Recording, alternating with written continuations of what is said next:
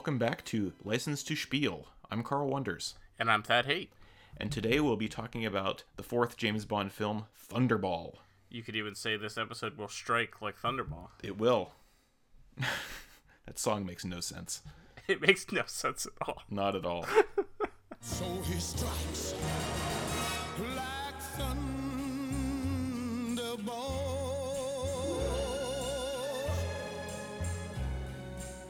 Thunderball was released in 1965, so we're continuing this amazing trend of every year a new James Bond movie comes out. Uh, this will be the last one that follows that trend, by the way. Um, so Thunderball was written by Richard Maibaum yet again, uh, along with Jack Hopkins.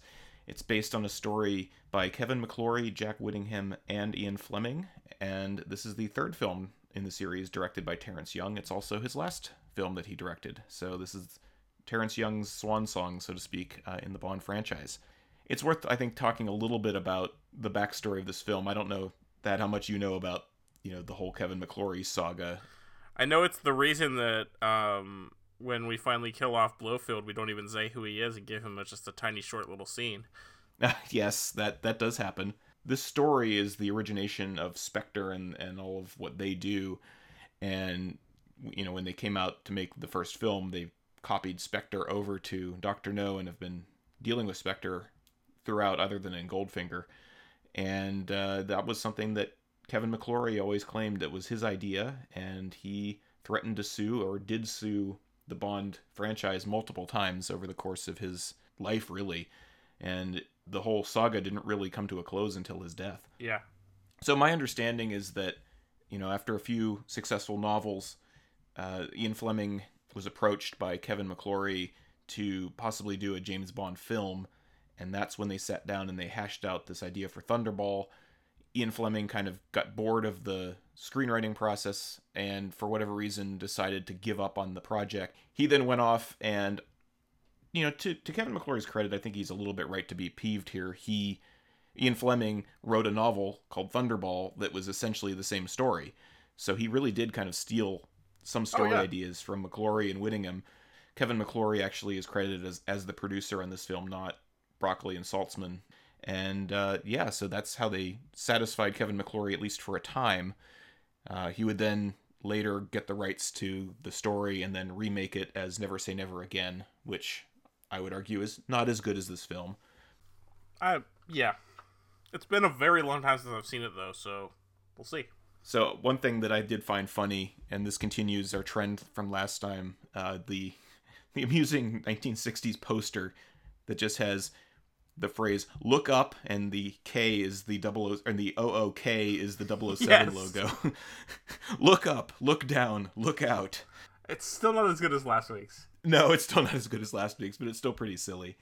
Yes. Um, and you know, we get we go into the film, we get the first gun barrel that's actually Sean Connery doing the gun barrel. They refilmed it for this film.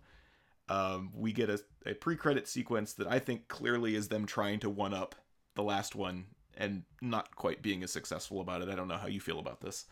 I would agree with that. So we open we open on a coffin that has the initials JB on it. I guess we're supposed to think it's James Bond for about first 30 seconds So- or so before we so see we James Bond. Two cold opens in a row, I guess, where we think James Bond is dead. well, that was in From Russia with Love. We had Goldfinger. Oh no, I'm thinking of the in next the, movie. in the interim. Oh, oh, oh, yes. You're skipping ahead now. Yeah, Goldfinger, I guess, is the odd one out. It, it doesn't make us think Bond is dead. Yeah, the the only cold open of the Connery era that doesn't involve Bond being dead. Yeah. so, yeah, Bond is observing this funeral of somebody named Jacques Bouvar, who apparently is a counter spy or agent of some kind who murdered two of his colleagues, and Bond wishes he had killed him. He then makes the observation that Bouvar's widow opens her own car door, which I guess was a scandalous thing to do back in the 60s, because that's all he needs to know to find out that this is all a ruse. Yeah, that's the sort of thing um, that doesn't work today. Um, it reminds me of. Uh, have you read? Uh, I, I'm sure you've read Huckleberry Finn, right? Oh, yes. Yeah, yeah, yeah. Definitely. So there's the time where Tom Sawyer is pretending to be a girl so he can get the news from a lady and find out what's happening and what the story is about him because he and Huck are suppo- are pretending to have died, and he's dressed up as a girl and he's like sewing with her. And the lady suspects he's a boy so she drops the yarn and he uh, closes his legs to catch it. And she that's how she knows he's a girl he's not a girl because a girl would have spread her legs to catch it on her skirt. And it's like that's the sort of thing like that where it just doesn't work today Well, because I mean, you know, he he he somehow beat. I don't quite get this because he somehow beats Bouvar back to their house, even though he's up on a balcony and Bouvar gets in the car and drives off. Yet somehow Bond still makes it back to the house before them. He's sitting in the chair as this person dressed in a dress with a veil comes in the room. He gets up to offer his condolences and hauls off and punches the person in the face. And you know, luckily his intuition was correct here. What if You it know? I know, right? He punches a widow or something. what if she just likes to open her own car door i mean Maybe. uh, yeah. What if she wanted to open her own car door? Luckily, it turns out it is Jack Bouvar in disguise, who incidentally is played by Bob Simmons, I believe, who's the stuntman for a lot of these films. Uh, we get an alternatively well choreographed and poorly executed fight scene, I think, where there's some moments that are quite good and others that are either Ah, terrible because of yeah. editing or because of undercranking and other camera tricks they do. Yeah, there are parts of that that are decent, but yes, I would agree with that. my my favorite is the the infamous James Bond sliding chair technique that he uses at one Yeah. point. Like, how does that slide? How do, how I don't is know. that floor? I do like the end. He gets the one up on the guy and he strangles him with the fire with the fire poker. Yeah. Uh, he can't resist the urge to toss the flowers onto the body as he's leaving, which is the only reason nice he touch. gets found out. Yeah. And then he runs out onto the roof and puts on this jetpack. Jetpack. Which did he bring the jetpack with him and just leave it there? I mean, it's Uh, not he something that you would just right? happen to come across. Yeah. so he puts on this jetpack and flies away about 10 feet from the house. Yeah, see, I would have thought if you're escaping via jetpack, maybe you'd want to go farther away. Yeah. I mean, so this is an actual jetpack. This is a real thing. And it actually does fly. It only flies about as far as you see it in the film, so maybe it was their attempt to be realistic here. Um, he then packs up the jetpack in his uh, Aston Martin with the woman that he was observing the funeral with. They he they're immediately set upon by these henchmen who, you know, again he didn't fly very far from the house, so by the time he's landed, they're already out the door shooting at him, and he hits them with water of all things. Yeah, like we know what that car can do, and it uses water. Yeah, I mean, I like the transition of the water to the credits, but at the same time, I'm like, couldn't they have got around the water? I mean, but we, we we see the henchman drenched in water, and then it fades into the Thunderball credit sequence, which I think is really the first of a long line of Maurice Binder designed credits that really sets the tone for pretty much the rest of the credit sequences to follow this film. Yeah, I mean, we have silhouettes of naked women, which will continue for quite a long time. It will, yeah. So you said you hadn't remembered the sequence. Do you? Would you have any thoughts about it this time now that you've rewatched it? Like I vaguely remember as I'm watching, I'm like, oh yeah, this. Um, yeah. but no, when it started, I had no idea. I was like, oh, it's a funeral. I don't remember this at all. It wasn't until he punched the guy that I'm like, oh yeah, this. yeah. Yep. And then he gets on the jetpack. I'm like, oh yeah, how did how the heck did I forget the jetpack? Uh, but yes, the the jetpack is fairly memorable, yeah. So Thunderball, the song, which is Tom Jones. So this is well, I guess it's the second time because we have Matt Monro singing the from uh, from Russia with Love song, even though that wasn't in the credits. Uh, it's one of one of few male sung title sequences. I like the song. The song makes no sense. The lyrics are pretty. I I, I dare to say they use the word lame. Frankly, Mhm. uh, I I think Tom Jones is the right voice for these types of credit sequences. Though I think he has that sound that would that fits well with a Bond film. yeah, but yeah, the song is dumb. He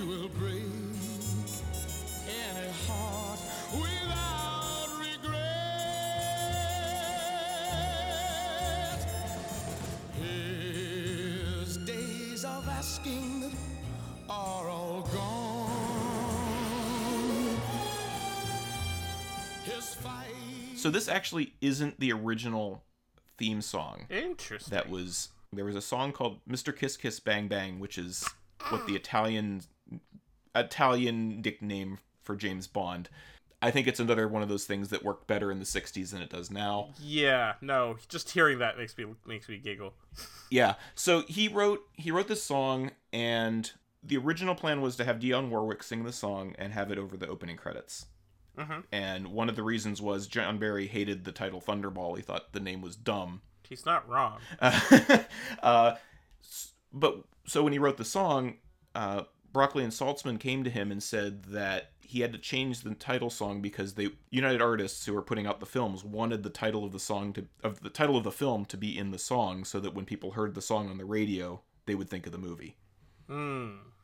So he went and rewrote or wrote a new song at the last minute for the opening credits. Um, it was recorded by Dionne Warwick. Uh, you can go look it up on YouTube if you want to. It's not a bad song.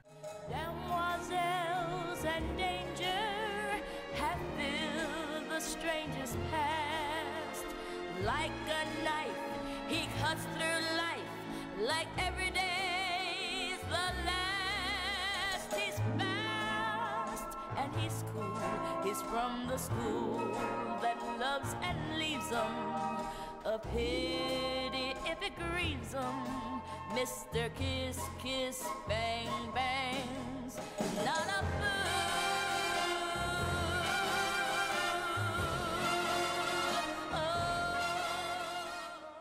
I don't think it works well as a title song.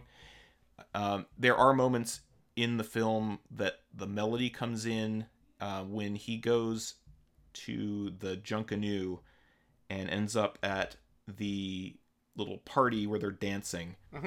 The song that they're dancing to before all the bongos come in is Mr. Kiss Kiss Bang Bang.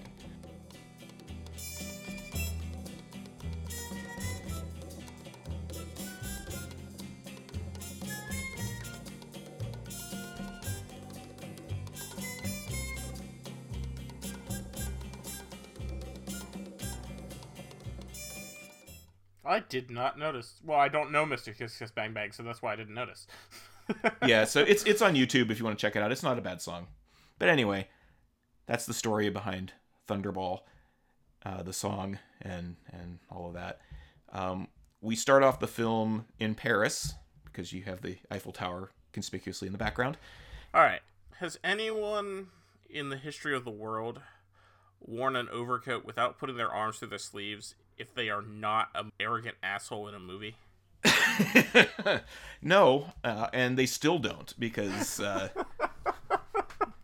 I would say Emilio Largo counts as an arrogant asshole. Yeah, that's what I'm saying. Yeah, absolutely. And that's like I'm thinking about this when I'm seeing this, and like that is like such a trademark Hollywood. This guy's a dick thing that like I don't think I've ever seen anyone actually do it in real life. I don't know how he gets out of his car. that's an excellent question. Like he gets out of his car with his coat already on his shoulders like that. I'm like, is it attached to the inside of his coat somehow? Like, I, I don't get it. I have trouble with Largo, frankly, in this movie. Um, he's really the first part, and there are several others in this film that is clearly something they're making fun of in Austin Powers, because he's clearly number two in Austin Powers Oh yeah. with the eye patch and everything. I think he works as kind of an arch bad guy. I have a hard time seeing him as the guy that dives into the water and does all the underwater stuff. Yeah, that bugs me too. Like I feel like he should be back on the bridge asking what's going on. Right. He, yeah, he's he's the guy that doesn't go into harm's way. He just kind of hangs out. Uh, he's he's a little too old, I think, for the part. Incidentally, he's dubbed by a man named Robert Rietti, who dubs everything that's British. Two of the three main characters in this film are dubbed. Domino is also dubbed again by Nikki van der Zyl. Uh, so this is now the fourth consecutive film where Nikki van der Zyl has dubbed a woman, at least one woman. She actually dubbed two in Doctor No. Uh, so You're gonna tell me that she keeps doing this and that she that she dubs Vesper Lynd in uh, Casino Royale, aren't you? no, not quite. she does double. She she does dub a woman in the next film. Uh, and I I don't know if she dubs someone in On Her Majesty's Secret Service. I know she dubs Solitaire in Live and Let Die. yeah, that's right. We talked about that because I have no idea why they would do that. That why why do you need to dub Jane Seymour? I don't know. So, I like have an issue with this entire thing. Like, why does Spectre Okay. have board meetings? well, to to establish all the bad stuff they do, I guess. But okay, it's a top secret organization that does lots of bad stuff. Why are these like 15 people all read in on all the all of their different schemes? That's a great great point. This whole sequence, I think, is set up so they can have the electrocution chair. oh yeah, absolutely. Which they also spoof in Austin Powers. Absolutely, they do. I mean, I do like the twist where it's the guy that's just kind of hanging out and not really being spoken to or communicating with number one, who's the one that's actually the one that's embezzling money. Yeah, I assumed that I saw that. I couldn't remember. I didn't remember that, but I saw it coming. Mhm. I'm like, oh, it's gonna be the guy who's not sweating. Yeah, yeah, right. I I want to know, you know, is there just a giant pile of bodies under this floor? Uh, do they clean it out every once in a while? Does you know, and and this is another example of villains and other characters having Im- immense forethought, where they're saying we need to have a boardroom, but I need to have a means of killing people if I need to, and disposing of their body. Yeah. And the design is interesting too. Like we've got the weird like mirror walkway down the middle. Oh yeah, yeah, the great another great Ken Adam set here. And the room is just enormous. There's so much wasted space. Yeah, how how big is this building that the uh, that the front organization is in? Real estate in Paris is not cheap.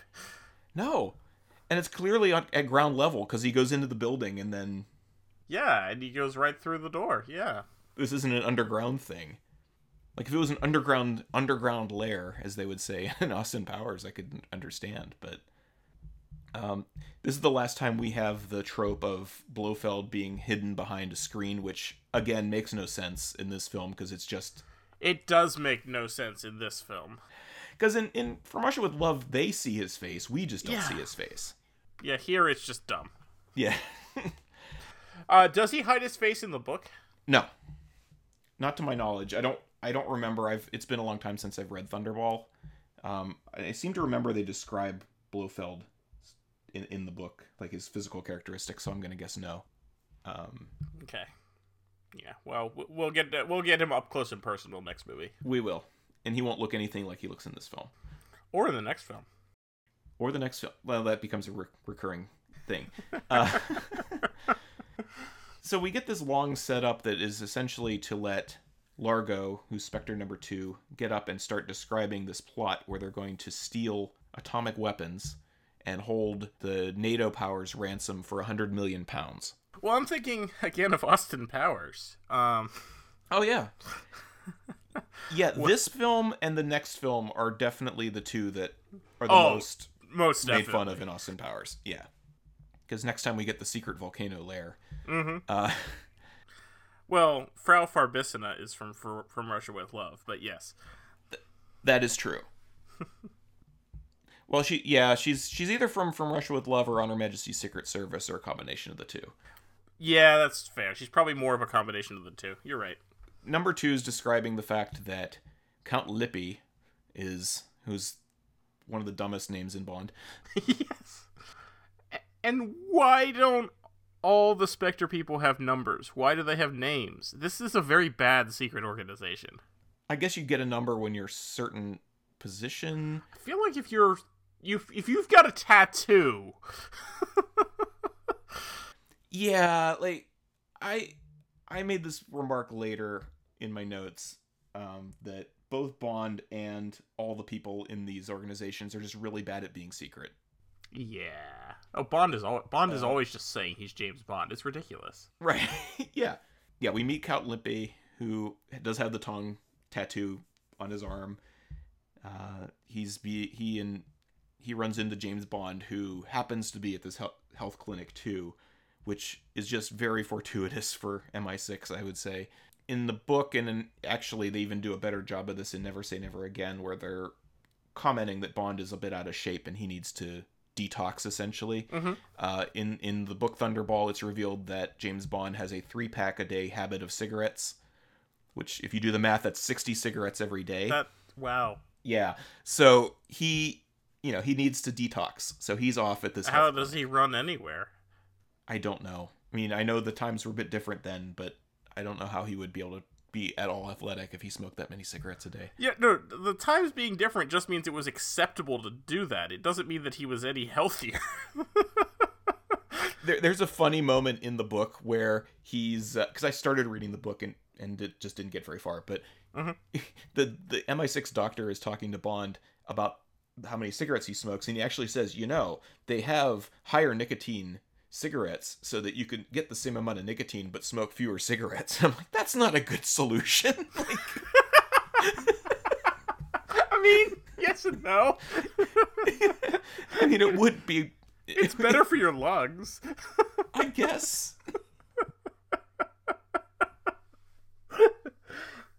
the 60s were an interesting time. Uh, they were an interesting time and and i feel that we're we're just taking forever getting to this part because i actually hate this entire section of the film I do too. Also, I think while mentioning that Bond smokes all the cigarettes, uh, it's probably worth mentioning that Ian Fleming did smoke himself to death. he did yeah i th- there's there's a lot of of ian fleming and james bond actually i think Yeah. uh, his own his own bad habits around alcohol women and smoking in particular Yeah, uh, drinking uh, enough vodka for three and smoking three packs of cigarettes. right But yes, I hate this scene too. This sequence. Uh, so yeah, we get Bond getting a massage. And Yes, he's getting a massage from this nurse named Pat, who is the only joy in this dr- in this dreadful place. Well, she's the only employee at all, apparently. So She is the only employee at all. We will talk about that in a little bit, I think. Uh, he he gets up and you know she goes off with Count Lippe. Bond notices Lippe's tattoo. Bond notices Lippe's tattoo, calls in to Moneypenny, who says, "You're off duty. I'll deal with it when you get back." There's the weird yogurt and lemon juice line. Uh, Yeah. What is that? So, Moneypenny says she'll deal with his request later because he's off duty, and Bond says something like, "I'll put you across my knee next time I see you," which is also you know, terrible over the phone. Yeah, no, that is definitely harassment. Yes, and then Bond says, or Moneypenny says to Bond, "On yogurt and lemon juice, I can hardly wait." I guess she's implying that he won't be strong enough to do that. Yeah, because he's been at the health clinic and been eating nothing but yogurt and lemon juice. I guess. This whole this whole part is weird. Sadly, this is the least offensive sexual assault situation we get in this entire section of the film. Yeah. So then Bond sees that Count Lippe is going for a drive, and he decides to break into his room, which has a brass plate that says Count Lippe on the door. yeah, I know. yeah. Does he live here? I. Does I want to know if James Bond's room has a James Bond plaque on it. Yeah. Yeah. Um, he he then this weird looking guy in bandages looks into the room at one point. We don't know who he is yet. Bond sneaks out but grabs a grape before he can because he's Bond. He then goes for another session with Pat. Uh, gets handsy. Uh, at one point, kisses her rather forcefully. Oh yeah, no, he just grabs her and yeah, assaults. her. Yeah, Her- his and then her response is to strap him down onto a traction table and leave him there. Because it's the only way she can feel safe with him. Yeah. Have I mentioned that I really don't like this part of the movie? Um, Yeah. so, so she leaves him alone, and Count Lippe comes in and turns up the machine because, of course, a machine could kill you if you turn it up too high. Right, because uh, obviously you would build it with that setting. Yeah, absolutely. Um, luckily, Pat comes back in time to save him. And she says, "Oh, you must have accidentally hit it. Like his arms aren't tied to the machine." Right. And he's too far away to reach it anyway. There's no Yeah. way that could work. Yeah. Incidentally, we do see uh, evidence of Sean Connery's arm tattoos in this scene. Oh, really? Yeah, he had he has a tattoo on his right arm that they tried to cover up with makeup and failed uh, to do so. We also see more evidence that he shaves his back. We do. He he does have a very smooth back for considering how much hair he has on the rest of his body. Hopefully, this is the last reference to Bond's back hair that we're gonna have in this show. Speaking of Bond's hair, I do feel like in the in the beginning of the movie, uh, both in the very in the first in the pre credit scene and at the health clinic, his fake hair looks especially fake. Yeah, it, it It's too dark. yeah, it's too dark and it just doesn't move. Yeah. Yeah, we're we're full on toupee here, Oh God, yes. and it, it and it will only get worse from here on out. So then Bond, turnabout is fair play. He locks Count Lippe in a little steam thing and turns the heat up. Right, with with a broom that's conveniently left there. And again, we get evidence that there's nobody working at this health clinic No, because because no one can hear him scream or anything. no one can hear him sing. We we did skip over the totally egregious and awful moment where Bond threatens to tell Pat's bosses about Yeah. Okay, so I don't think he start. So, all right, to give Bond a tiny amount of credit, I don't think he intended to threaten Pat's bosses from the beginning. I think he was making a comment about what he's going to do to Lippe, right. and Pat inferred that he. Well, oh no, what? Are you, that you're not going to tell his bosses. And then the problem there is that Bond leans into it and is like, "Well, I won't if you do something for me."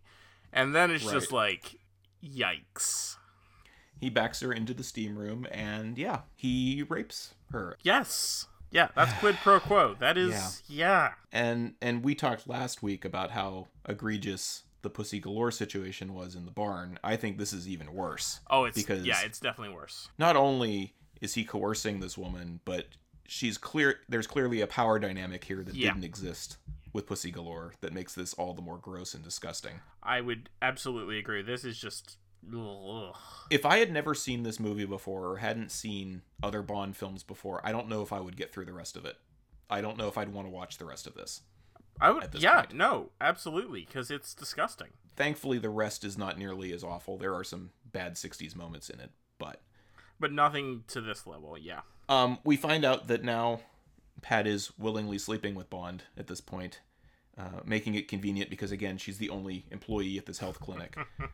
um, we then meet two new people. We meet a woman who we don't know yet is Fiona Volpe, who's working for Spectre, and a attaché pilot by the name of Francois Derval. And she's posing as his secretary or has been embedded as his secretary. He goes to leave because he's been called down because he has to go on some sort of mission that we're going to find out about later.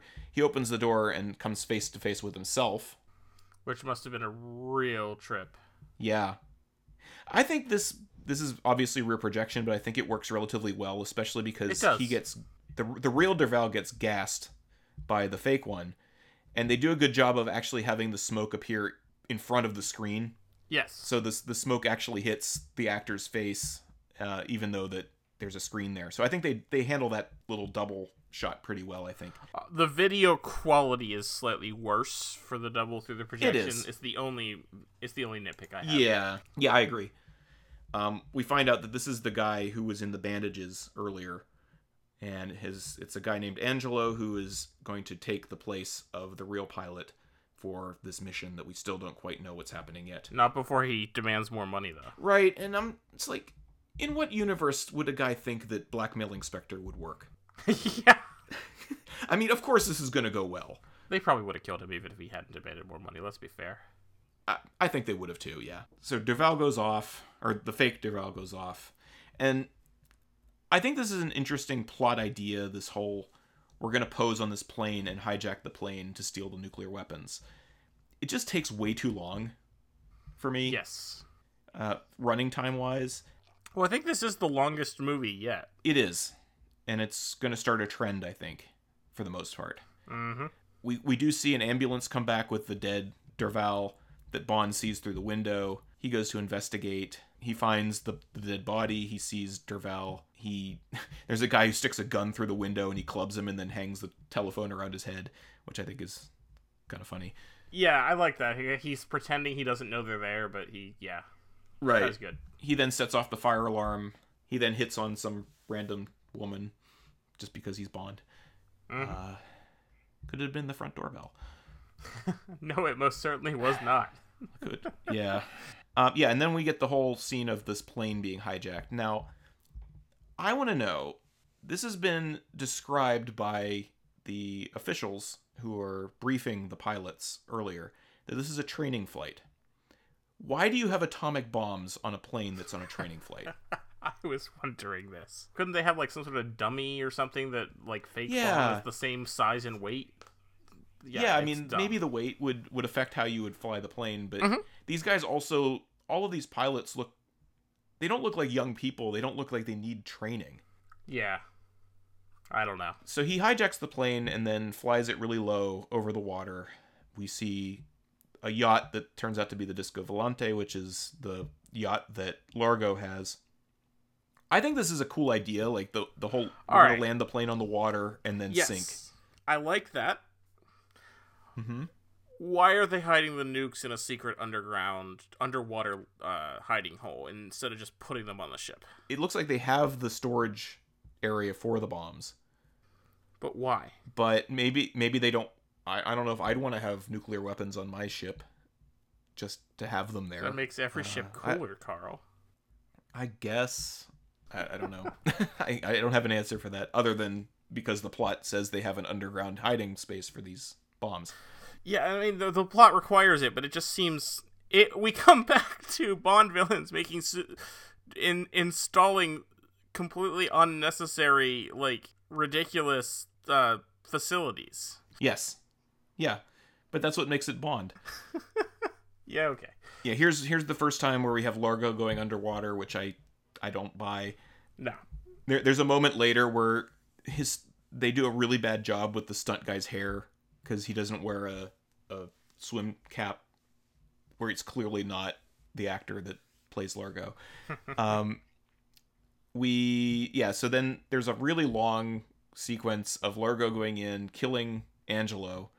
Angelo's uh, seatbelt is jammed or something, and he can't get out. And then Largo cuts his air supply and le- leaves him to drown, as you would. oh yeah, They then go and they then go and remove the bombs. Um, I like the little label on the bomb bomb that says "handle like eggs." yes, that was good. I, I don't know if real bombs say that, but I think that's a funny little thing to put on a nuclear weapon. Uh, we find out that number one is unpleased with Count Lippe because he chose Angelo and risked the project and sends out a message to the execution branch to take care of him, which sounds ominous to me. Oh, but before this, when um Largo gets back on the ship, uh, he takes off his wetsuit and he puts on a sport jacket without a shirt. Yes, he does. Who does that? The same people that wear overcoats without putting their arms through the sleeves. I guess. Yeah, right. the, the, the blue double-breasted suit coat that he puts on. without a shirt. And then of course we go we cut to the like uh, the next scene and he's wearing a shirt under it. So at some point he took it off, put a shirt on and put it back on. Yeah, that's that's that's what we call continuity problem. Uh, um, yeah, Bond finally leaves Shrublands, thank God, Yep. uh, before essentially blowing off Pat, who wants to see him again, and he's like another time, another place. And we have a rear projection car scene again. we have your rear projection again. I I, I kind of like this how uh, Count Lippe's about to you know start attack or does fire a gun at him, and Bond pulls opens up the control panel. We think we're gonna see the car doing its thing again, and nope, Lippe gets killed. Yeah, Lippe gets blown up by a motorcycle that shoots a rocket at him. That's a pretty sweet motorcycle and probably cost a lot of money and seems ridiculous to just ditch it in a lake immediately afterward.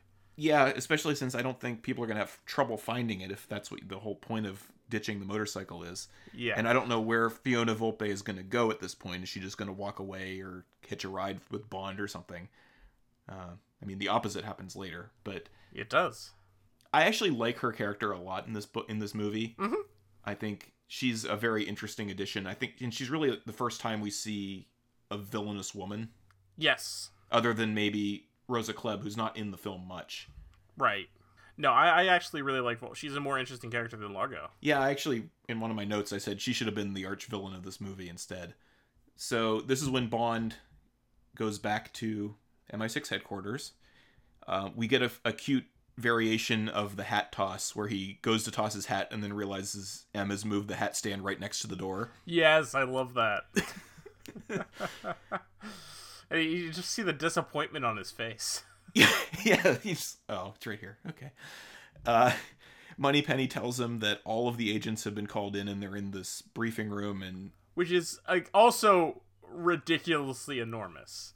it is. It's it, it it's it's a really cool visual. It makes Yeah. no sense at all.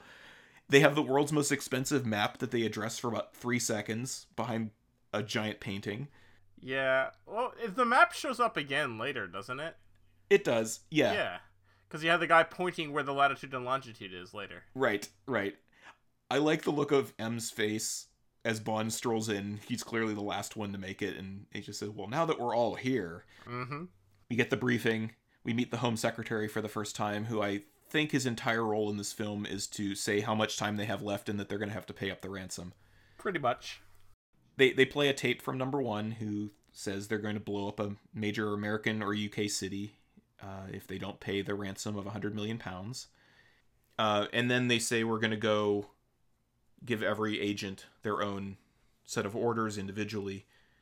We we go in and and we obviously don't see any of the other meetings. We find out that M is sending Bond to Canada, and my response is Bond doesn't go to Canada. Come on, I don't think has Bond ever been to Canada. I don't think so. I, I we might I might be proven wrong at some point, but I don't believe Canada has ever been a Yeah, I don't remember Canada in a Bond film. U.S. plenty of times. Mexico, yes, but not Canada. Yeah, never Canada. No. Uh, yeah, so then he says, "Well, there's a photo in the dossier that you gave me and it has the guy Derval in it and I saw him at the health clinic and he was dead. And I think you should send me to Nassau, Bahamas instead because that's where his sister is." I like where he first asks. You should. He first says you should send me to Nassau, and M's like, for some reason other than your enthusiasm for water sports. Yeah. That was and good. he's like, "Well, this photo." We get more banter with with money. This is this is my favorite banter with Moneypenny so far. Uh, she's basically teasing him about the photo of Derval's sister. Smashing figure. I don't suppose that has anything to do with your request. Was there ever a man more misunderstood? Now, James, you can't pull the wool over my eyes. You may be able to calm the old man, but I know better. I can... So do I, Miss Moneypenny. And I'll thank you not to refer to me as the old man. yes. And then Bond's hat is missing. Bond's hat is missing, but I like his like, "Oh, I think I had a hat." Like he's just trying to get himself out of a very uncomfortable situation. he's like, his "Oh." hat is missing though at this point. Yes, which I thought was amusing. Presumably, Moneypenny hit it. Maybe that that would make sense. We find out that uh, Domino, who we don't know yet, uh, has two moles on her left thigh. That's how Bond's going to recognize her. I don't know how he knows this from the photo, frankly, but anyway. We cut to her left thigh. I don't actually think we ever see the moles on it though, which is like it was a nice little cutover too, because like you see her thigh immediately, but there's no moles on it. Yeah. Oh well. More bad continuity. Yeah, like it starts out being good continuity, but like fails so easily. If they could give Christopher Lee a fake nipple, they could give her fake moles. Oh, the fake nipple. Oh my god.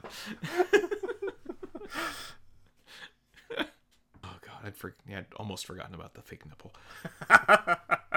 we get some lovely 60s sexism where Bond says that Domino swims like a man. mm-hmm.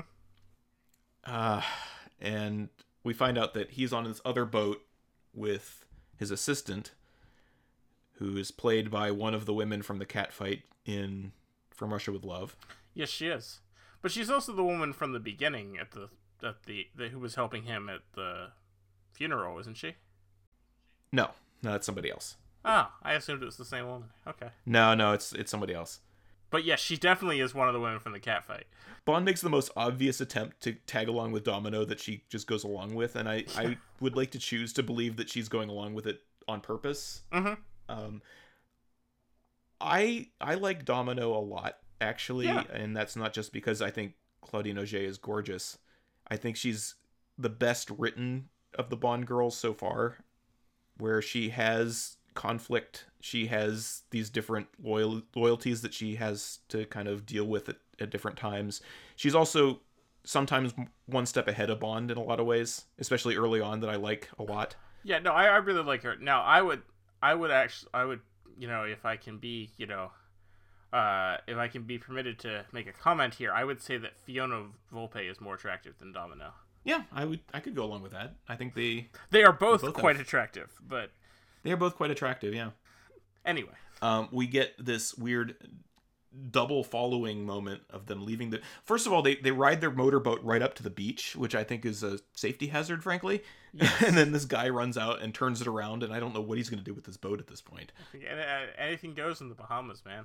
yeah they yeah i guess so uh, domino and bond hop out and start walking across the beach and we see some guy following them and then another guy following them that sort of reminds me a bit of the way the bulgars were trailing the the turkish people in from russia with love but we don't know who either of these people are at this point Well, it had been a it has been a while since I'd seen Thunderball, so like I was remembering things as I watched them, but I did not remember Felix Leiter was in this movie. I still didn't until I, I saw that scene. I'm like, oh, that's got to be Felix Leiter. yeah Like I still didn't remember his role in this movie, but I'm like, oh, no, that's got to be Felix Leiter. Yeah, this is where again they're playing around with the fact that they keep recasting Felix Leiter so we can pretend that this is some suspicious guy that we're not supposed to know. It's it's one of the issues I have with a lot of the times they do this in Bond where they put Bond in a situation where we think he's in danger and it just turns out Felix Leiter is being a dick and and just messing with him. Well, Bond is a dick to Felix later in a bit, so That's true. we'll talk more about Felix later when that happens. But seriously, like no, like the guy is wearing a suit on the beach. Yeah. There are just so many wardrobe problems. there this are, yeah. Like So we can talk about him now, I guess. I, I'm not. He's not as bad as Cec Linder and No, some of not. the others. I'm I'm still not a big Rik Van Nutter fan. I I know I write him off as a bit of a mimbo in this movie. He he's clearly the guy who's not supposed to be quite up to speed as Bond yes, in a lot of ways. He's competent at times, but he's always kind of having the "oh yeah, you're right" kind of reaction to when Bond says something Mhm. that bugs me a little bit. Um, I would I kind of put him in the middle tier, I guess, of acceptable Felix Leiters that don't damage the film, but I don't really care for him either. would that be Felix's lighter? Felix's lighter, yeah. No, genuine Felix Leiter. That that's in uh, Live and Let Die when when he talks to him through the cigarette lighter of the car. Ha! But anyway, we go to yet another casino and they're playing Chemin de Fer again. Which I actually understand now because I have read Casino Royale. My under like, I feel like this game is almost all luck. Yeah. Oh God, yeah. So like you you feel like oh Bond's winning, he must be really good at this. No, he's just getting the be- the best cards. He's getting lucky. Yeah, he's getting lucky. This is which is why I do appreciate that they changed it to poker in Casino Royale in the film because Yeah. that you actually have to have some kind of skill in being able to read people and stuff. Yeah. Well, I mean, you do have to read people a little bit in Chemin de Fer to assume whether or not they actually are have it, because they could people could Yeah. show whether they have a good hand or not through body language. Right. True. And and I don't know if is this the first time we see the Spectre ring? I think so. And is it a Spectre ring or is it? A, it becomes a Spectre ring later, but is it a Largo thing? Well, cuz I don't know because Fiona Volpe has one as well. Right, but does that make it Spectre? Not necessarily, I guess, cuz we don't I mean, we we assume she works for Spectre because she's the one that kills Lippe when they call the execution branch to deal with him. Um, I don't know. I mean, this, that's it's another example. That's where I wrote my note about how these people are bad at being secret because he's wearing a very conspicuous ring. James Bond goes up to this guy and introduces himself as James Bond. We have this weird moment where he cleans out Largo and then Domino says, "Oh, you're supposed to buy me a drink," and he's like, "No, I want to win my money back." And then Bond says, "I'll go buy her a drink." And Largo says, "Okay, you can borrow my mistress for a while. Um, I'd like to think maybe he's just sending her on so he can get more info on him because he immediately asks, you know, what did you talk about with Bond? But it just, I don't know. It, I, f- I find it odd that Largo lets this person he just met go and borrow his woman for a while. That was weird. Yeah, he's like, he, and he even he like acts as if Bond is doing him a favor by doing it too. Right, exactly. I would appreciate that if you would do that. Um, we also, I should also say, we see Felix Leiter sitting at the table somewhere with uh, sunglasses on indoors, which is another douchey look for him. Uh, yes. and I think this is a decent scene we get with Domino and Bond. You know, they're kind of learning a bit more about each other at this point. Um, I like the part when she has to leave and Bond immediately makes a pass and she calls him out for being obvious and Bond's comment is, "Well, when one has little time, one sort of has to be obvious." Like he knows that he's just to to again borrow a line from another show. You know, he's going at her at warp ten at this point, and Only when invisible. he acknow- at least he, yeah, he at least God, he at least acknowledges this at this point. I mean, it, it it does work, and they definitely have considerable chemistry because he's James Bond. Yes, More chemistry than she has with Largo for sure. well, I think it's, you know, she she plays off being his niece, and then it's like, well, that's better than kept woman, and she she's clearly fallen out of interest in him. Yeah. and she admits that much to Bond, so I think that makes sense.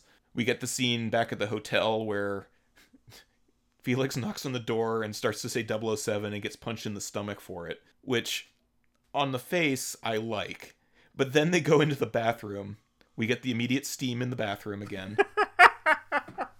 That's just how. That's just how. Um, it's a requirement. Anytime James Bond books a hotel room, he's like, I must have a bathtub that gives me steam as soon as I turn the faucet handle. Instant hot hot water, yeah. Um, I like how you know he he figures out that there's a guy hiding in there because he had a recording he had a little recording device inside a book. Yes. he hears the guy go into the shower. He then turns on the hot water and then slams the door in his face as he tries to get out. And then he immediately says, "You were about to say 007," while the guy is right there in front of him. Like, yeah. Then why did you punch later for if you're gonna out yourself immediately anyway? That was weird. So then the guy goes back to Largo, uh, and we see Largo's estate, Palmyra. And as soon as Largo finds out that Bond found him, he feeds him to the fishes. Yes, it's quite a good stunt actually. The guy that gets thrown into the pool lands right on top of a shark. yes, he does. I don't know how much they paid him to do that, but it better have been a lot. I would hope so. Yeah. And then we go and we meet Q in a pineapple shirt.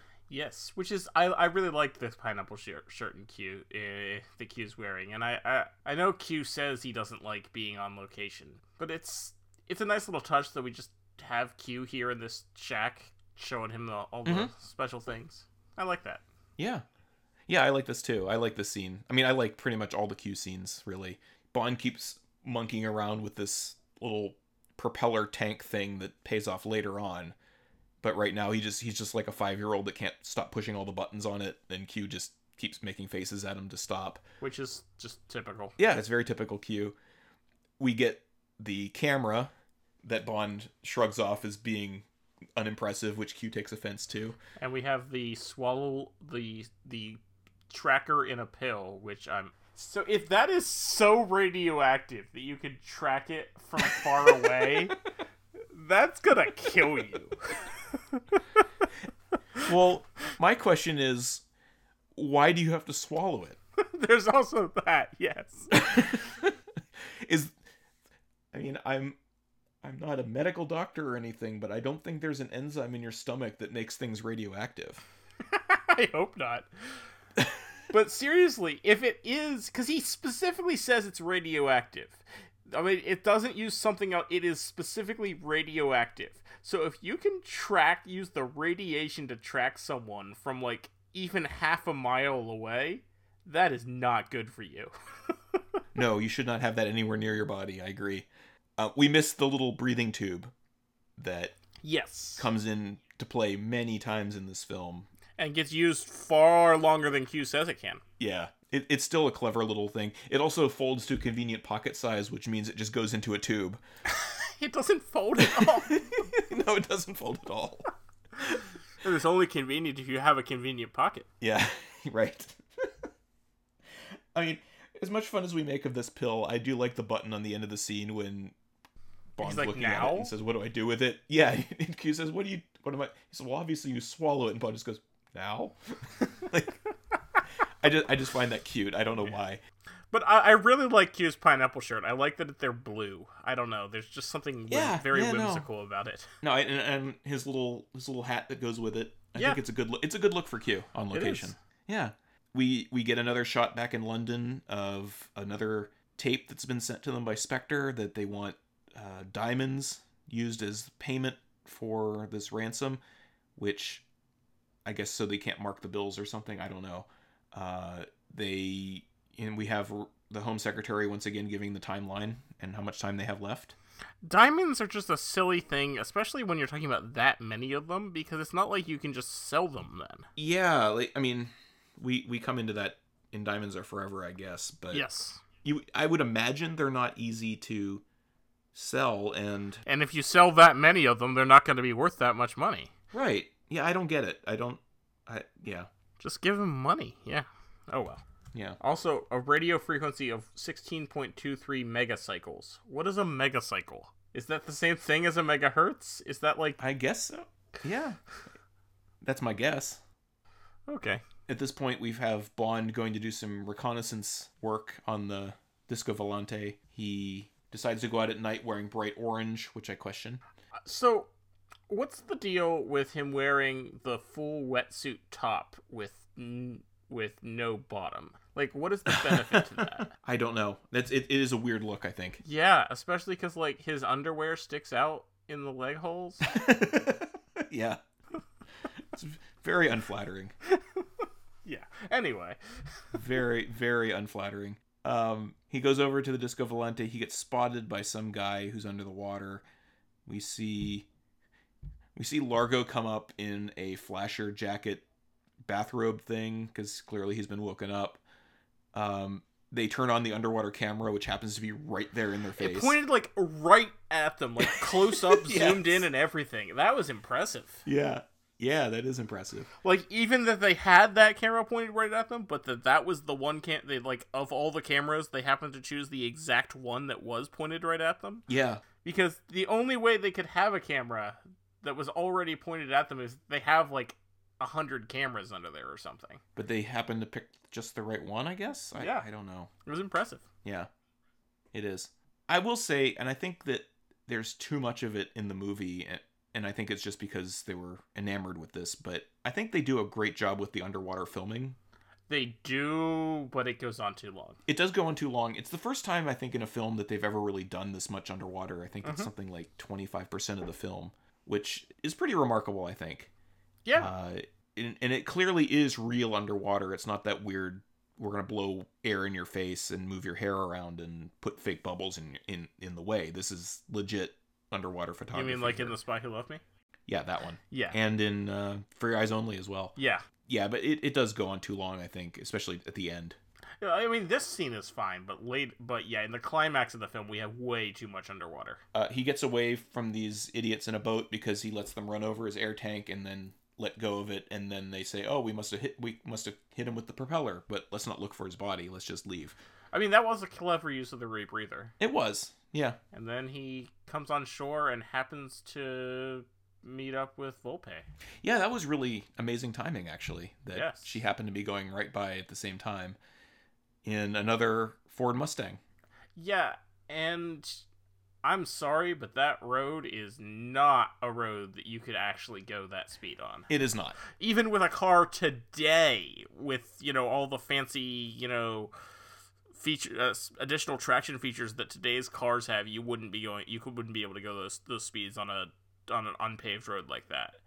But certainly not in the 60s. No, I would argue though that you can go 100 and- 100 miles plus on any road when it's just rear projection. True. You are not wrong.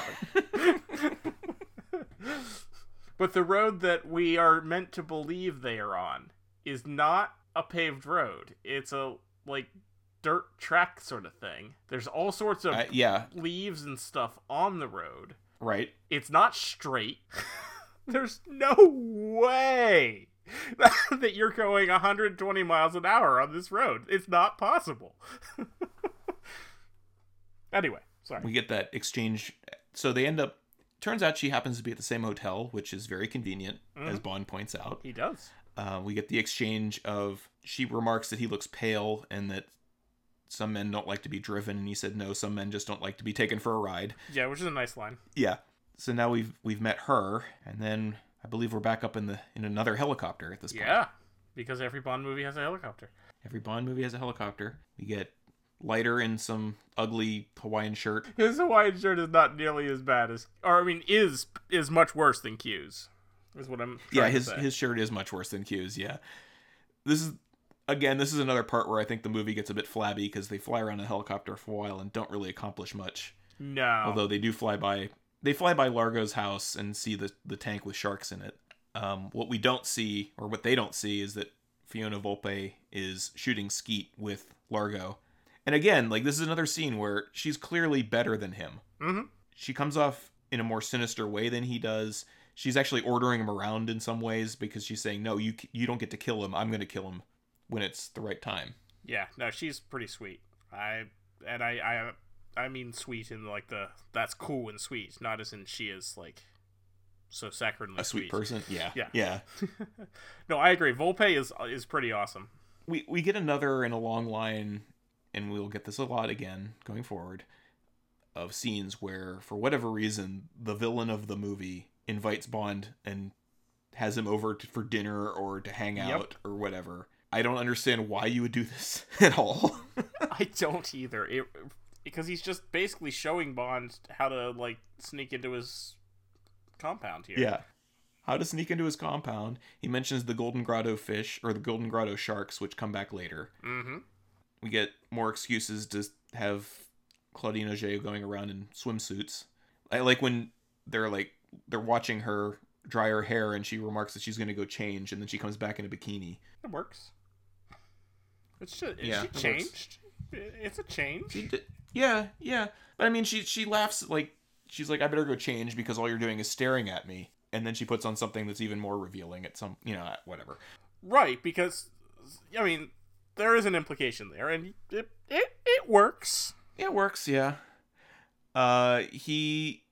This is when Largo or Bond offers to take her to the Junkanoo, and Largo accepts again for some reason. I, I think he's hoping that she'll just get some information out of him. Maybe. Oh, and then Fiona Volpe goes into Bond's room, and they get rid of his assistant. Unfortunately for her, we then go to the Junkanoo, and and Leiter comes in and says that Paul is missing, and that's when Bond leaves Domino with Leiter, I believe. Yes, and he uh, arranges to have a blackout so he can sneak into Palmyra. Which I, I do like this. I do like. I do enjoy this scene where he's like hiding from the guards and sneaking around and such. Yeah, yeah. He stumbles across Paula, who's she's killed herself with cyanide pill Mhm. because she's been taken captive. And, and I think this also starts to set up the. We didn't mention him, but there's a. I think he's Polish. I don't quite know, but he's he's the nuclear expert. I believe they said he was and the- Polish, yeah. yeah, but I think this is really the beginning of when he starts to turn Yes, when he finds Paula there. I I think so. Yeah, because throughout the course of the film, he kind of becomes less enamored with Largo and then eventually turns on him in a way.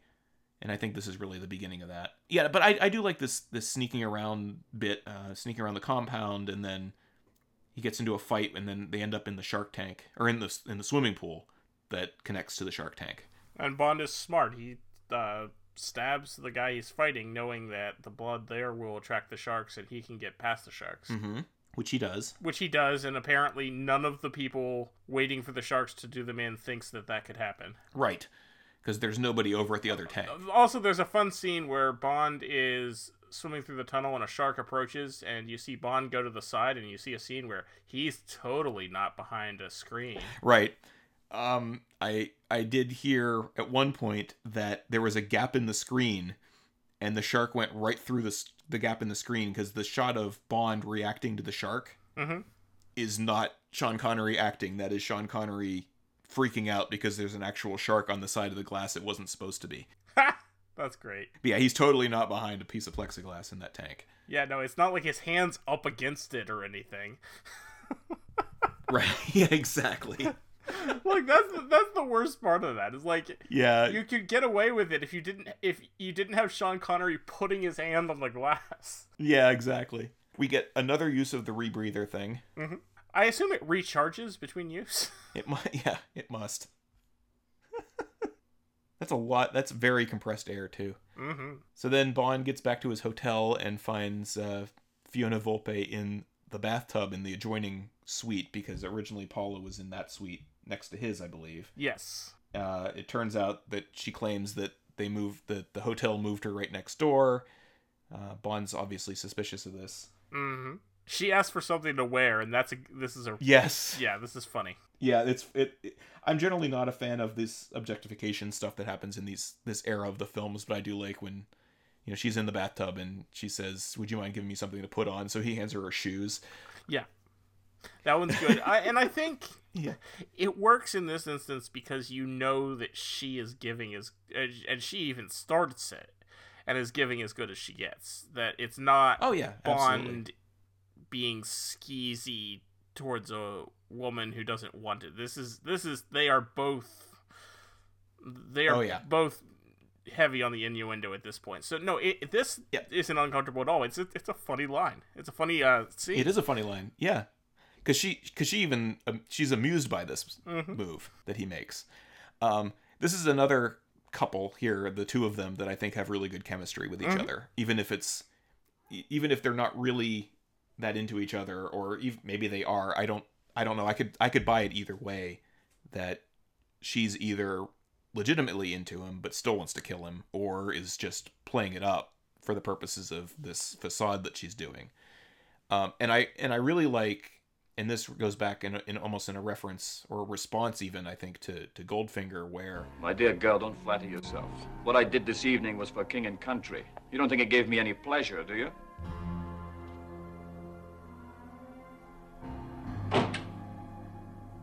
But of course, I forgot your ego, Mr. Bond. James Bond, who only has to make love to a woman and she starts to hear heavenly choir singing. She repents and immediately returns to the side of right and virtue. But not this one. What a blow it must have been. You having a failure. Well, you can't win them all. they end up taking Bond downstairs into a car. I'm not quite sure where they're thinking they're going to take him at this point. Like kill him in his hotel room, I guess, right? I guess. Bond engineers an escape because these two drunks come to the car and he's able to let set a little fire in the car. Yeah, that worked. Th- That worked out pretty well. The the coincidence of the of the alcohol and the lighter all being right there. Yeah, yeah, yeah. It's it's a good example of him kind of thinking on his feet and im- improvising something. Uh, he does he does get shot in the leg at this point, and we get we get a return of your uh, action music again that we talked about a couple Yeah. films ago. Although it's only part of it. Like you hear the dun dun dun dun dun, dun but they don't. They they only do the They only do that part uh, in the final fight scene.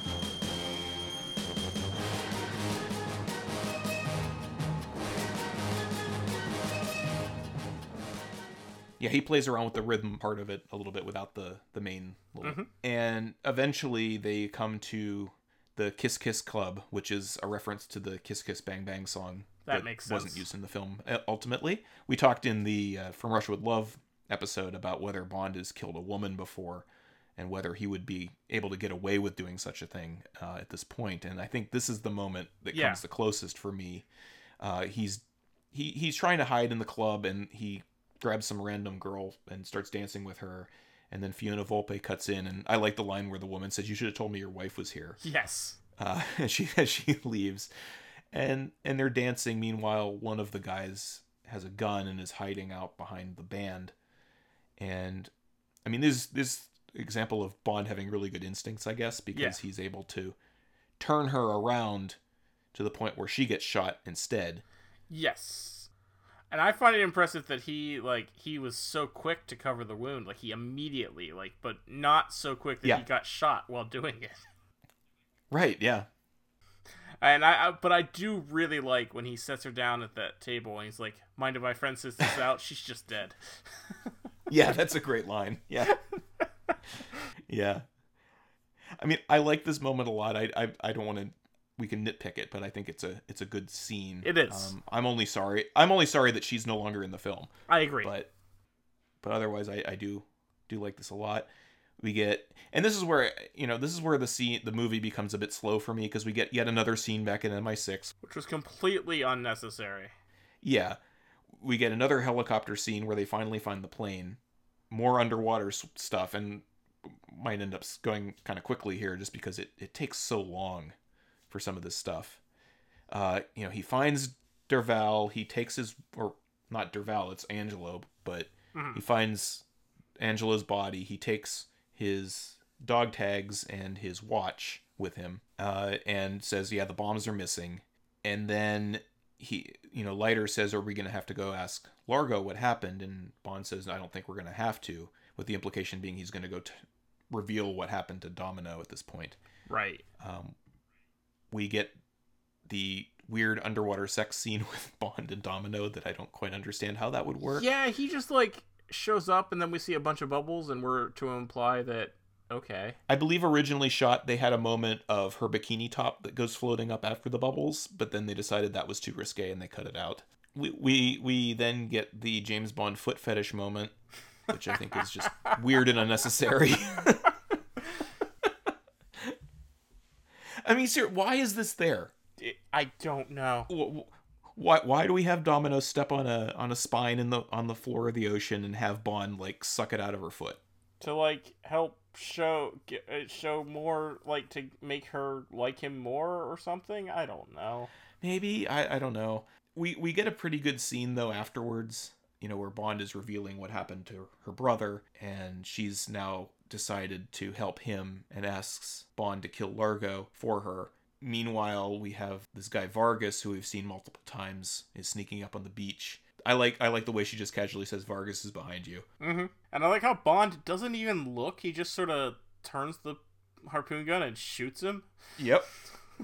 you got the point. Yeah, It's a it's a fairly obvious line, but I still like it. it's good. Yeah, it's not as good as she's just dead. No, it's not. No. This is when he's leaving and Domino reveals that she knows this area on Largo's island that, you know, she, people aren't allowed to go there and that that there's stairs that go down to the sea. This begins a rather again unnecessarily long sequence, I think, of them Bond finding all these wetsuits on the beach, hanging out and somehow managing to take out one of the guys with nobody noticing. Um, Goes down with them to the secret under underwater cavern where the bombs are hidden. Like, why were the wetsuits like just sitting there at the beach anyway? Why wouldn't the people have put on their suits before going down to the beach? Um, maybe there's not enough room in the truck for all of the tanks and stuff. I, I don't know. It, it it doesn't make sense really. Um, I like how Bond is able to hang out on the boat for the entire trip out to where the bombs are and no one sees him. Um, but then they go into the cavern and somehow Largo immediately recognizes Bond even though he's wearing yeah, a skin cap or a, a skull cap and a mask and all this stuff. Uh, this is where you can definitely tell that's not Adolfo Oh behind God, no. wearing wearing any of this stuff and swimming around. Honestly, at first I didn't even think that. I wasn't even sure that was supposed to be Largo if it was one of his henchmen. I think that's why they don't put the the the swim cap on him so you can see that he has white hair because that's I the only way you can tell anybody apart, Yeah. Which is a problem later. I I would argue. Uh, Mhm. So so he so they get the bombs out and they lock Bond away in the cavern. yeah, which it turns out is a much bigger cavern than we thought. yeah, because why not? Everything is always huge with these people. Yeah, and this cavern also has another way out. Well, I mean, oh, it's only a way out if you happen to have a radioactive pill in your stomach. Thank goodness. Thank goodness he swallowed it. And it hasn't dissolved yet because it's still working like a day later. Yeah, lots of underwater stuff. Again, this I like it. It's just it just takes too long. Absolutely. I think you could have cut about 15 minutes out of this movie and just cut, you know, shortened the underwater stuff. And I and I get that they were showing off like what what they could do and what they were capable of doing. Um Oh, I should have mentioned that when they're on the beach, Bond gave Domino his camera, which suddenly now has been confused for the Geiger counter watch that M gave it, or that Q gave Bond at the beginning, or earlier in that one scene. Because um, now apparently the camera is the Geiger counter. Maybe they both were always Geiger counters. I don't know. Maybe because he because Q gave him the watch that had a Geiger counter. Yeah, I remember that. It never gets used. And then the camera, which was a camera. But anyway, she has the camera that's a Geiger counter. Largo catches her using it after they've got the bomb on the ship. He then proceeds to throw her under the bed and threaten to torture her. And this is when the Polish guy walks yep, in. the Polish guy walks in and interrupts this from happening. Uh, meanwhile, they find Bond with the helicopter and they winch him out of the hole that, that is conveniently located so they can do that.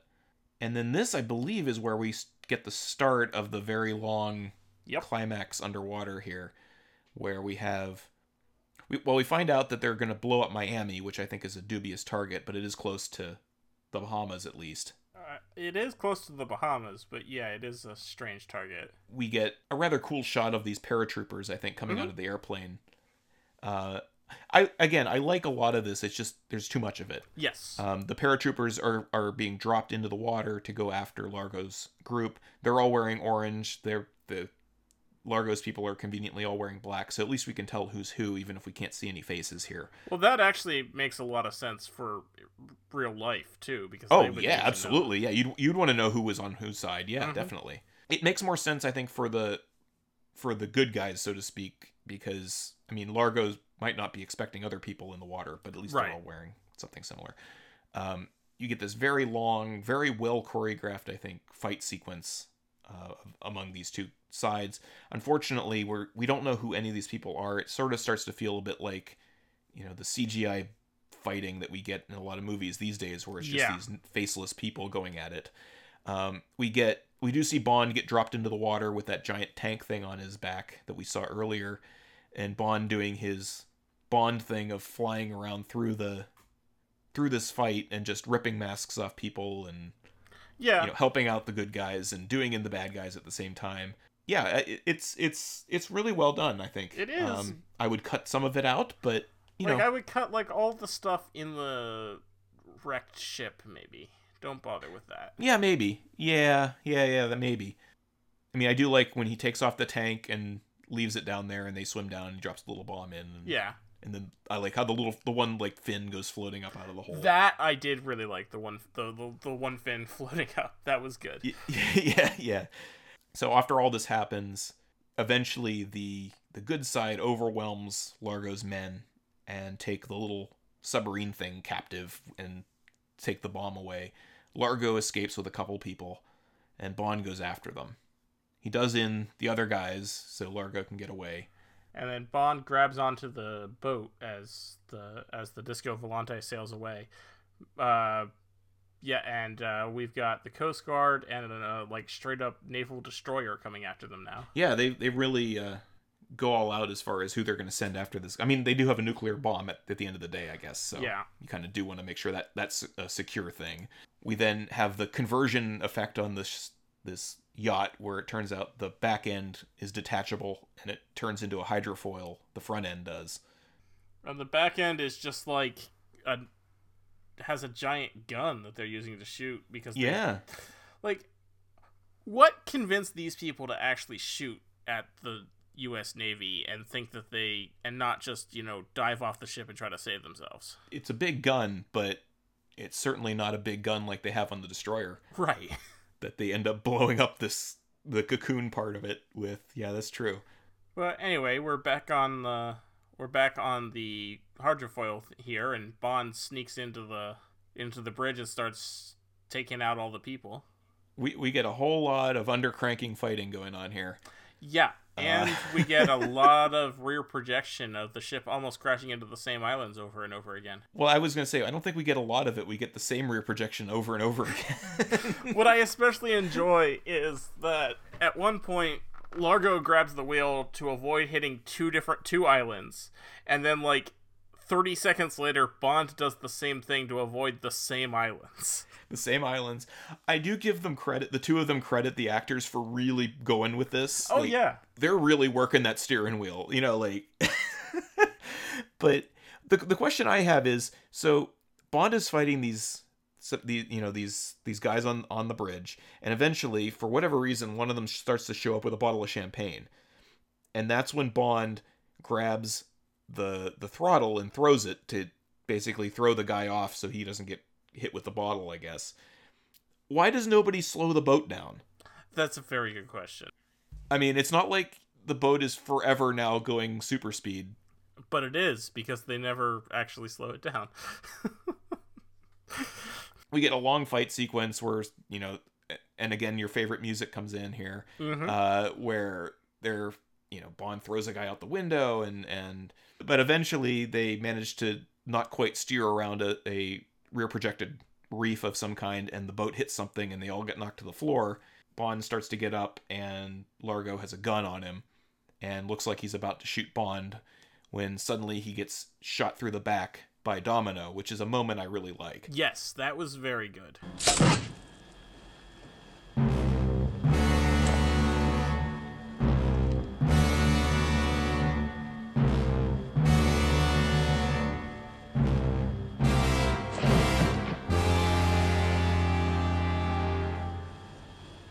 I'm glad I killed him. You're glad. almost plays like the end of From Russia with Love, but I think this is an even better moment here where she she's been asking Bond to kill Largo for her and she ends up getting to do it himself. I, I like the the Polish guys here, and Bond's like, "Who's this?" And Domino's like, "I don't know, but he helped me." Yeah. So then they all jump off the ship before it crashes because again they still can't slow down. Right, and and he's jammed the controls somehow by falling on them. I do like again the Polish guy where he's like, "I never learned how to swim," and Bond says, "Never too late to learn." Gives him the life preserver and pushes him out. And then we never see him again, so I assume he did in fact drown. yeah, I guess so. I don't know. uh, and then we get the. This is a massive explosion, by the way, of this ship that yeah, hits like the, the rocks. huge. They so in one of the interviews, the John Stears, who's the effects guy, says they got this rocket fuel and to use to blow up the boat, and they had no idea how strong it was. he claims that they're about 30 miles offshore in Nassau, and they blew out windows on the beach from this explosion. That's amazing. So, so yeah, then they're in the water, and this inflatable raft thing gets dropped down from a plane, and they swim in, and then Bond inflates this little thing, and it goes up in, into the air. and the plane catches it and pulls them away. The end. I don't know how well that works. It doesn't. I don't know. Yeah, I can tell you right now, it doesn't. I would think that the shock of being lifted off the ground by an airplane would be a bit too much for the human body, but who knows? And I just don't think it works cinematically either. Like, why? Why is this here? Yeah, because it looks cool, I guess. I don't know. I mean, this is a thing. This is a real thing. That plane is a legitimate device that they've tried to use. I don't know if it's ever been used in real life, but it's a real thing. They didn't just make it up. And I have a question for you, actually. Um, at the in this scene, as they're sitting in the raft and about to go up into the air, what music is playing here in your when you were watching this? Uh, when I was watching it, I was watching uh, the 4K version from iTunes, and it was the Bond theme. Okay. Because there's actually two versions of this. And I don't know why, and I don't know which version goes with what, because when I had the when I had the DVD back in the day, when they had I think they went all the way through probably The World Is Not Enough. And it was another cue that's actually on the album that is it's more the Thunderball theme mixed in with the Bond theme. And then there are other versions out there with just the old that classic recording of the Bond theme that we've been hearing since Doctor No. And I've chatted briefly on Twitter with uh, Neil Bulk and Jon Burlingame, both of whom are involved in Mhm. the scoring film scoring industry. And Burlingame wrote literally wrote the book on Bond music. And they basically said, yeah, there's two versions, and nobody quite knows why or why they are interchangeably used at times. Sometimes on TV you get one version, and other times you get another one. It's just it was just a I was just curious to see which version that you ended up with, given your which version you ended up watching. And apparently, there are some versions that say that Bond will return and some that don't. Yeah, the one I have doesn't say that. Same. It does not say Bond will return. Yeah, it just cuts to black. So yeah, that was Thunderball. That was. I, I just feel like that, that end scene just doesn't work. It it's jarring and weird and it feels like the movie just sort of ends. Yeah, like okay, we're done, and that's the end of it. I, yeah, it, it is. It is very short. I would say. I think that shot of them getting lifted out of the out of the thing is cool, but I don't. Yeah, I need a little bit more of a need a little bit more of a resolution. I would say Yeah. uh, than than you get because that's literally the climax of the film, and then two minutes later it's over. Yeah, I would uh yeah, it just seemed very strange. Yeah. So this movie is there are parts I like, there are parts I don't like. Yeah, I'd, I'd agree with that. I I would say it's the weakest one we've watched yet. Yes, I would agree with that too. There sem- seems to have been a conscious effort made. This is the first time it feels this way to me, at least, of them saying, we need to do the last one, but more. Yeah. And they don't succeed a lot of the time, I don't think. And I Mhm. think that this is the first time where they got in their heads a little bit and said, well, we can't just do the last film, we have to do a bigger thing, a more impressive thing. And I think they they succeed with the underwater stuff even though there's too much of it in there. But I think things like the pre-titles are a bit silly. The whole stuff at Shrublands is terrible and almost unwatchable at times. Uh, but then, you know, we have two really I would say strong female performances in this or female Mhm. characters in this in this movie. Uh, the villain himself is a bit of a nothing, I think. Yeah. It's it's funny because th- there was an interview with Michael G. Wilson, who is who becomes one of the producers later on, and he still is today. Um, and he, he had a quote once of saying, "Every time we go out to make a Bond film, we we want to make a Goldfinger, but we always end up making a Thunderball." yeah, that's a good quote. And I think that was a remark around the Brosnan era, Mm-hmm. where you know we're always trying to make this flamboyant but really well paced and, and done film, and they end up doing this over the top kind of bloated thing. Oh, that definitely applies to three of the four Brosnan films. Yeah, it does, and I think it applies to Thunderball as well. Yeah. It's it's not it's by no means unwatchable. It's no but it's by no means a bad film. I think we'll we'll find Yeah. out what a bad Bond film is soon. in a in- Yes. not ne- not necessarily next week, but in the weeks to come, we're going to start to learn. What, Uh, three weeks Bond from now films for sure, yeah, and then four weeks also. and then five weeks. anyway, I just okay. Five weeks. It's The Man with the Golden Hmm, Gun. That's tough. There are parts I like about that one. Um, Okay, it's it's gonna be a bit of a slog for a bit. it will be a bit of a slog for a little while. Yeah. All right. Thank you for listening to us this week. If you'd like to contact us, you can find us on Twitter at Podspiel, or you can send us an email at spielpodcast at gmail.com. And then you can also find me on Twitter at Tyrannicus. And you can find me on Twitter at listening to film. Do you have any final thoughts about this one? Um, only that uh, License to Spiel will return with You Only Live Twice.